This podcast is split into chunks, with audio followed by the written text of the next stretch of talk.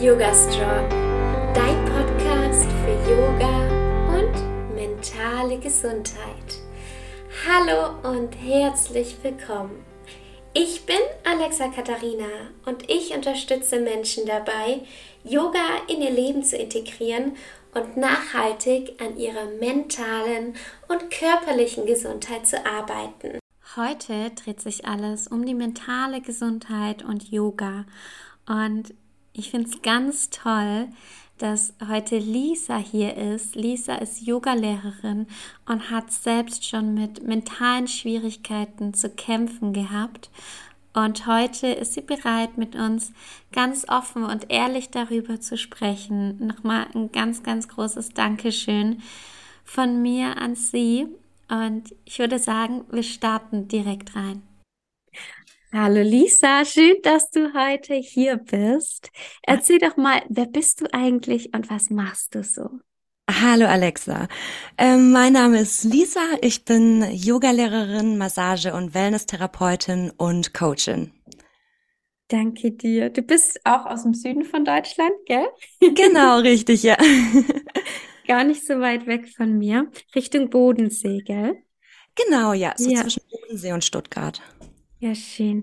Heute sprechen wir ja über mentale Gesundheit und erstmal vielen, vielen Dank dir, dass du dir dafür Zeit nimmst und dass du mit mir darüber sprichst. Magst du uns vielleicht auf deinen persönlichen Weg ein bisschen mitnehmen, also was du mit mentaler Gesundheit oder vor allem mit mentalen Schwierigkeiten zu tun hast? Ja, auf jeden Fall. Also ich bin total froh, hier zu sein. Danke dir für diese Möglichkeit. Ich finde es wahnsinnig wichtig, über mentale Gesundheit zu sprechen. Und wie war deine letzte Frage? Dein Weg, also magst du uns ein bisschen was erzählen, wie, wie du zu diesem Thema persönlich stehst? Oh, das ist eine schwierige Frage. Durch meine Erfahrungen war ich mehr oder weniger gezwungen, mich mit dem Thema zu beschäftigen. Also ich weiß nicht, wenn alles anders gelaufen wäre, wie ich dazu stehen würde. Aber jetzt für mich ist das ein wahnsinnig großes und ein wahnsinnig wichtiges Thema. ist ganz spannend, ne? Meistens ist es ja so, dass, ähm, dass wir vieles gar nicht so in den Vordergrund rücken, wenn wir noch keine Erfahrung damit gemacht haben. Dabei ist es so wichtig, präventiv ja etwas auch so für sich zu tun. Trotzdem gab es bei dir im Leben ja Erlebnisse und Themen, worüber du ja auch gesagt hast, dass du heute sprechen möchtest, die ähm, dich geprägt haben, gerade in der mentalen Gesundheit. Magst du uns ein bisschen was von deinem persönlichen Weg erzählen? Gerne, ja. Also so im jungen Erwachsenenalter hatte ich ein traumatisches Erlebnis und daraufhin ging es mir, habe ich eine Essstörung entwickelt.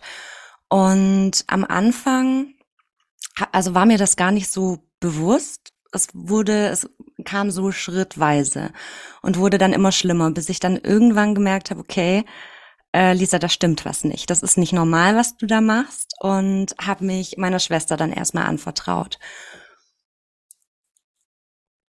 Genau. Und ähm, ich weiß, ich finde gerade irgendwie nicht so richtig den Einstieg. Soll ich einfach alles erzählen? Wenn du magst, sehr, sehr gerne. Was du gerade schon ges äh, gesagt hast, war so wertvoll, dass du hattest ein Erlebnis und dann hast du gemerkt, hey, irgendwie entwickelt sich das nicht so ganz in die Richtung, die dir gut tut und hast dich jemandem anvertraut. Das ist Ja. schon so, so stark. Danke dir dafür, weil das ist, glaube ich, ein ganz, ganz wichtiger Punkt. Und erzähl gerne frei aus dem Bauch raus, was du erzählen möchtest. Okay. Ähm, genau, das ging dann, also ich habe das am Anfang total verdrängt und ich habe einfach weitergelebt, bin weiter zur Arbeit gegangen ähm, und das lief so alles nebenher. Und dann irgendwann hat es aber so große Ausmaße angenommen, dass ich einfach total eingeschränkt war, dass ich äh, nicht mehr zur Arbeit gehen konnte, ich total depressiv wurde, es mir immer schlechter ging, ich wirklich sehr traurig war und mein ganzer Lebensinhalt irgendwie sich nur noch ums Essen und um meinen Körper drehte. Und dadurch, dass am Anfang eben von außen oft die Rückmeldung kam, wow, Lisa, du hast abgenommen, toll siehst du aus und diese Bestätigung. Und dann ging das immer weiter, immer weiter, bis es irgendwann einfach nicht mehr weiterging. Und dann habe ich mir gedacht, okay, ich, irgendwas muss passieren. Hab dann mir professionelle Hilfe geholt, war bei unterschiedlichen Therapeuten und Therapeutinnen und bin dann in die wann war es denn das erste Mal, bin ich in die Klinik dann gegangen, in eine spezielle Essstörungsklinik. Darf ich dich dazu kurz was fragen? Wie war es für dich, einen Therapeuten oder eine Therapeutin zu finden? Schwierig. Es war nicht einfach, weil es auch, also für mich war eigentlich das Schlimmste, weil ich habe so lange gebraucht, bis ich mir irgendwann eingestanden habe, dass es mir nicht gut geht, dass ich Hilfe brauche. Und dann hat es nochmal so lange gedauert, bis ich einen Platz bekommen habe. Wie lange hat das bei dir gedauert? Weil bei mir war es oh, gefühlt ewig. Ich kann, oh, bei mir waren es erst Monate und die Klinik, das ging dann schnell. Aber wirklich einen Therapieplatz zu bekommen, das war schon, hat gedauert. Wie war das bei dir? Weißt du es ungefähr? Ich weiß leider nicht mehr, wie lange ich mhm. gewartet habe, aber es kam mir damals wie eine Ewigkeit vor. Mhm. Es fühlt sich da eh alles so lang an, weil man hat dann so dieses, hey, man, man möchte Hilfe, okay, man weiß und dann kriegt man sie erstmal nicht. Genau, ja. Mhm. Und dann bist du in eine Klinik gegangen, oder? Genau, ja. Da wurde ich dann aufgenommen und ja, ich weiß noch genau, als ich in äh, die Station dann gebracht wurde. Ich war so so tot traurig und für mich war irgendwie das ganze Leben kaputt und äh, bin ich da hingekommen und da waren teilweise einfach so fröhliche, freundliche, liebe Menschen, Mädels auch hauptsächlich. Und ich konnte das am Anfang überhaupt nicht verstehen. Ich habe gedacht, wie, wie, könnt ihr denn glücklich sein oder wie könnt ihr denn lachen? Und ähm, es hat eine Weile gedauert, ja, bis ich dann auch wieder in, also auch einfach wieder positive oder angenehme Gefühle hatte. Und ich habe auch, auch wenn die Zeit sehr hart war, habe ich unfassbar viel auch gelacht in der Klinik so schön. Das beschreibt es auch voll bei mir. Ich glaube, meine Klinikzeit, wow, gerade in Richtung Traumatherapie und ja, was da alles noch mit dabei war, war so hart. Also es war so schlimm. Aber ich hatte auch so viele tolle Momente. Damit hätte ich, hätte ich gar nicht gerechnet davor. Total, ja. Ja. Und war das auch ein Grund, wieso du zum Yoga gekommen bist? Genau, also es hat eine Weile gedauert, aber das war dann, glaube ich, der dritte und letzte äh, Klinikaufenthalt. Da hat meine Freundin Ellie gesagt, Lisa, komm, wir gehen ins Yoga. Sie hat mich total dazu überredet, weil ich gesagt habe, ich kann das nicht. Ich bin nicht beweglich. Ich kann mich nicht, ich kann mich einfach nicht so bewegen. Und sie hat gesagt, doch, das tut gut, jetzt komm mit. Und dann hatte ich dort meine erste Yogastunde. Und auch die fand ich nicht besonders ähm, spannend. Also habe auch gedacht, hm, na okay, habe ich mich ein bisschen bewegt. und ähm, dann hat sie gesagt, komm, wir probieren es nochmal aus. Und als ich dann in der zweiten Yogastunde hatte ich dann so einen Schlüsselmoment. Ich habe plötzlich, und es war wirklich ganz krass, weil ich habe mich immer sehr abgeschieden von meinem Körper gefühlt. Also wie so abgetrennt. Ähm, und da habe ich dann das erste Mal meinen Körper wieder richtig gespürt. Ich hab, hatte diese Verbindung plötzlich wieder, die ja immer da war, aber die so überschleiert, überlagert war von all diesen Glaubenssätzen und all diesen Themen. Und dann wollte ich wissen, warum. Was ist da gerade mit mir passiert? Und genau, als ich dann entlassen wurde, habe ich mich auch dafür entschieden, eine Yoga-Lehrerausbildung zu machen. Und genau, bin jetzt Yogalehrerin. Wow, so schön. Und das finde ich auch so gut, was du sagst, weil es muss nicht die erste Stunde sein, die Klick macht. Und es muss auch nicht die zweite Stunde sein. Es kann ein anderer Yogalehrer, eine andere Yogalehrerin sein.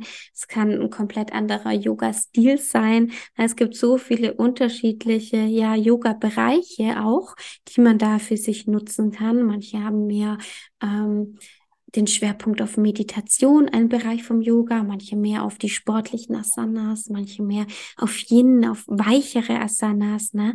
Das, das kommt immer ganz drauf an, was das für ein Stil ist und was das für eine Yoga-Lehrerin ist. Und das ist so schön, dass du einfach nochmal in eine Stunde gegangen bist. Und das war, weil dich deine Freundin wahrscheinlich nochmal motiviert hat. Oder warum bist du nochmal in die zweite Stunde? Genau, ja. Also, also sie hat mich dann nochmal, sie hat gemeint, komm, wir probieren es nochmal aus. Und ähm, zum Glück, ne? Zum Glück ist mir das passiert. Was für eine tolle Freundin, dass sie das gemacht hat. Ist vielleicht auch an uns nochmal eine Erinnerung, ne, dass wir, ich habe auch Leute, die sagen, ach nee, und die waren mal irgendwo und sagen, ach nee, sie einfach nochmal wohin mitzunehmen, ne, und zu gucken, hey, vielleicht passt es doch für dich, weil Yoga ist ein Tool, was ja gerade auch in der mentalen Gesundheit sehr, sehr unterstützend wirkt. Wie ist das bei dir? Wie nutzt du Yoga heute für dich?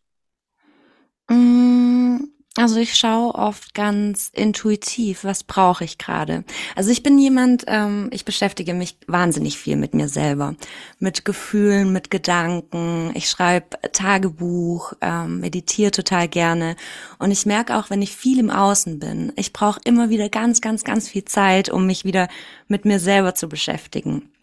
Und ähm, ja, mittlerweile ist es sehr intuitiv. Wenn ich merke, ich brauche gerade ein bisschen Action oder ich brauche Kraft, dann mache ich eher Vinyasa-Yoga oder manchmal auch einfach so kräftigende Übungen oder zum Beispiel auch eine Meditation. Ich liebe auch total geführte Meditationen, die mich da dann einfach pushen oder die zum Thema passen. Und genauso ist es, wenn ich merke, boah, es ist gerade alles viel, ich brauche eine Pause, dann liebe ich so sehr das Yin-Yoga. Mhm, so schön, dass du halt wählen kannst, auch was du heute brauchst. Mhm, gibt es Übungen, die gerade, wenn du merkst, okay, gerade ist alles nicht so leicht, die dir da besonders gut tun? Herzöffnungen. Auf jeden ja. Fall, ja. Mhm, hast du da auch eine liebste Herzöffnung, die immer rein muss? Mm, nee, ich glaube nicht. nee. Alle Arten von Herzöffnungen finde ich großartig. Mhm. Magst du uns ein paar nennen, die, die du manchmal übst, so damit wir ein bisschen einen Einblick haben? Vielleicht drei Stück, wo du sagst, hey, das, ähm, das tut mir gut. Ja, also auf jeden Fall mit auch das Kamel. Mhm. Der Fisch oder wenn es dann zum Yin-Yoga geht, auch total gerne das äh, Baddha Konasana unterstützt. Mhm, mhm. Für alle, die das jetzt nicht kennen, Baddha Konasana.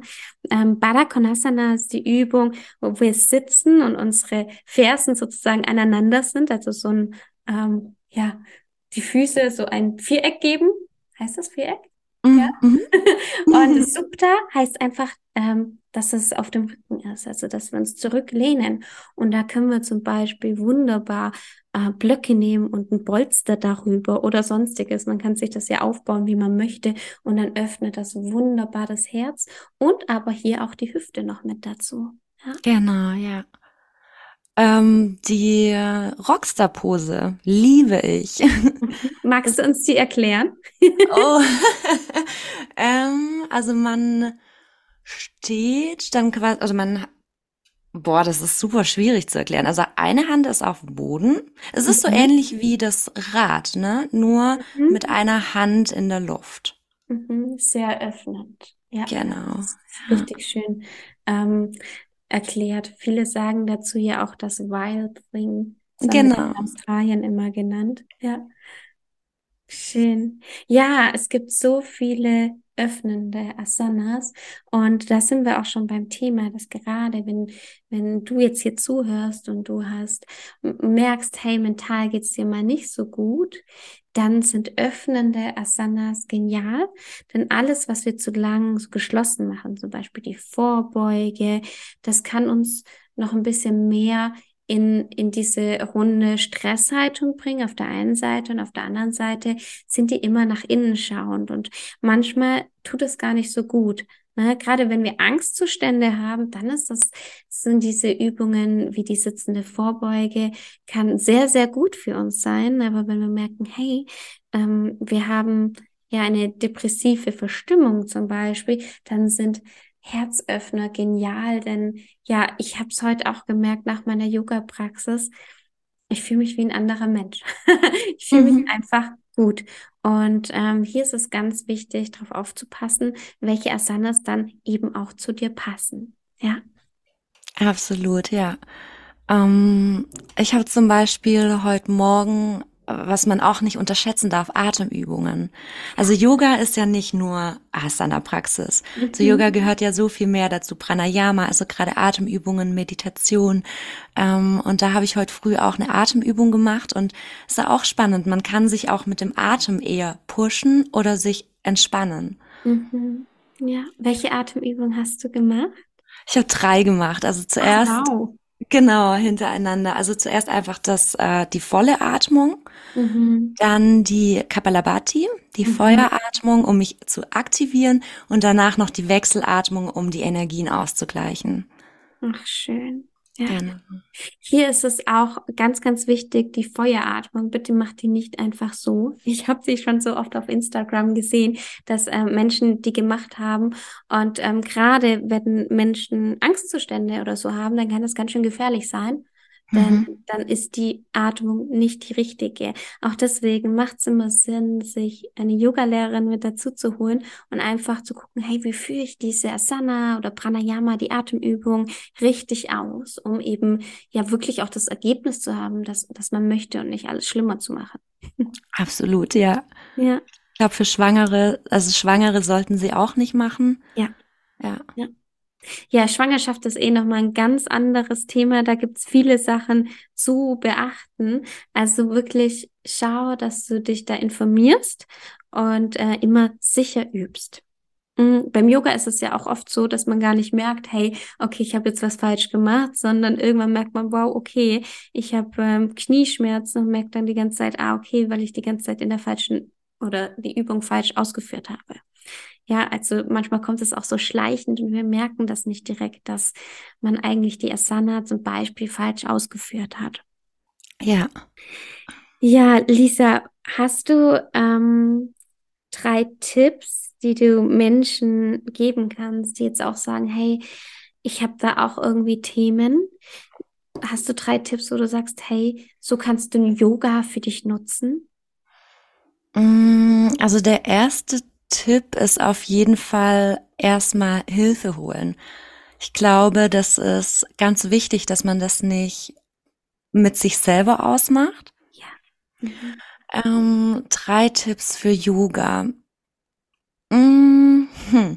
Es ist natürlich die Frage, ne, in welchem, also mit was für Themen man sich beschäftigt und ob man sich überhaupt selbst fühlen kann. Weil generell würde ich sagen, spür dich, hör auf deinen Körper, schau mal, was dir gut tut.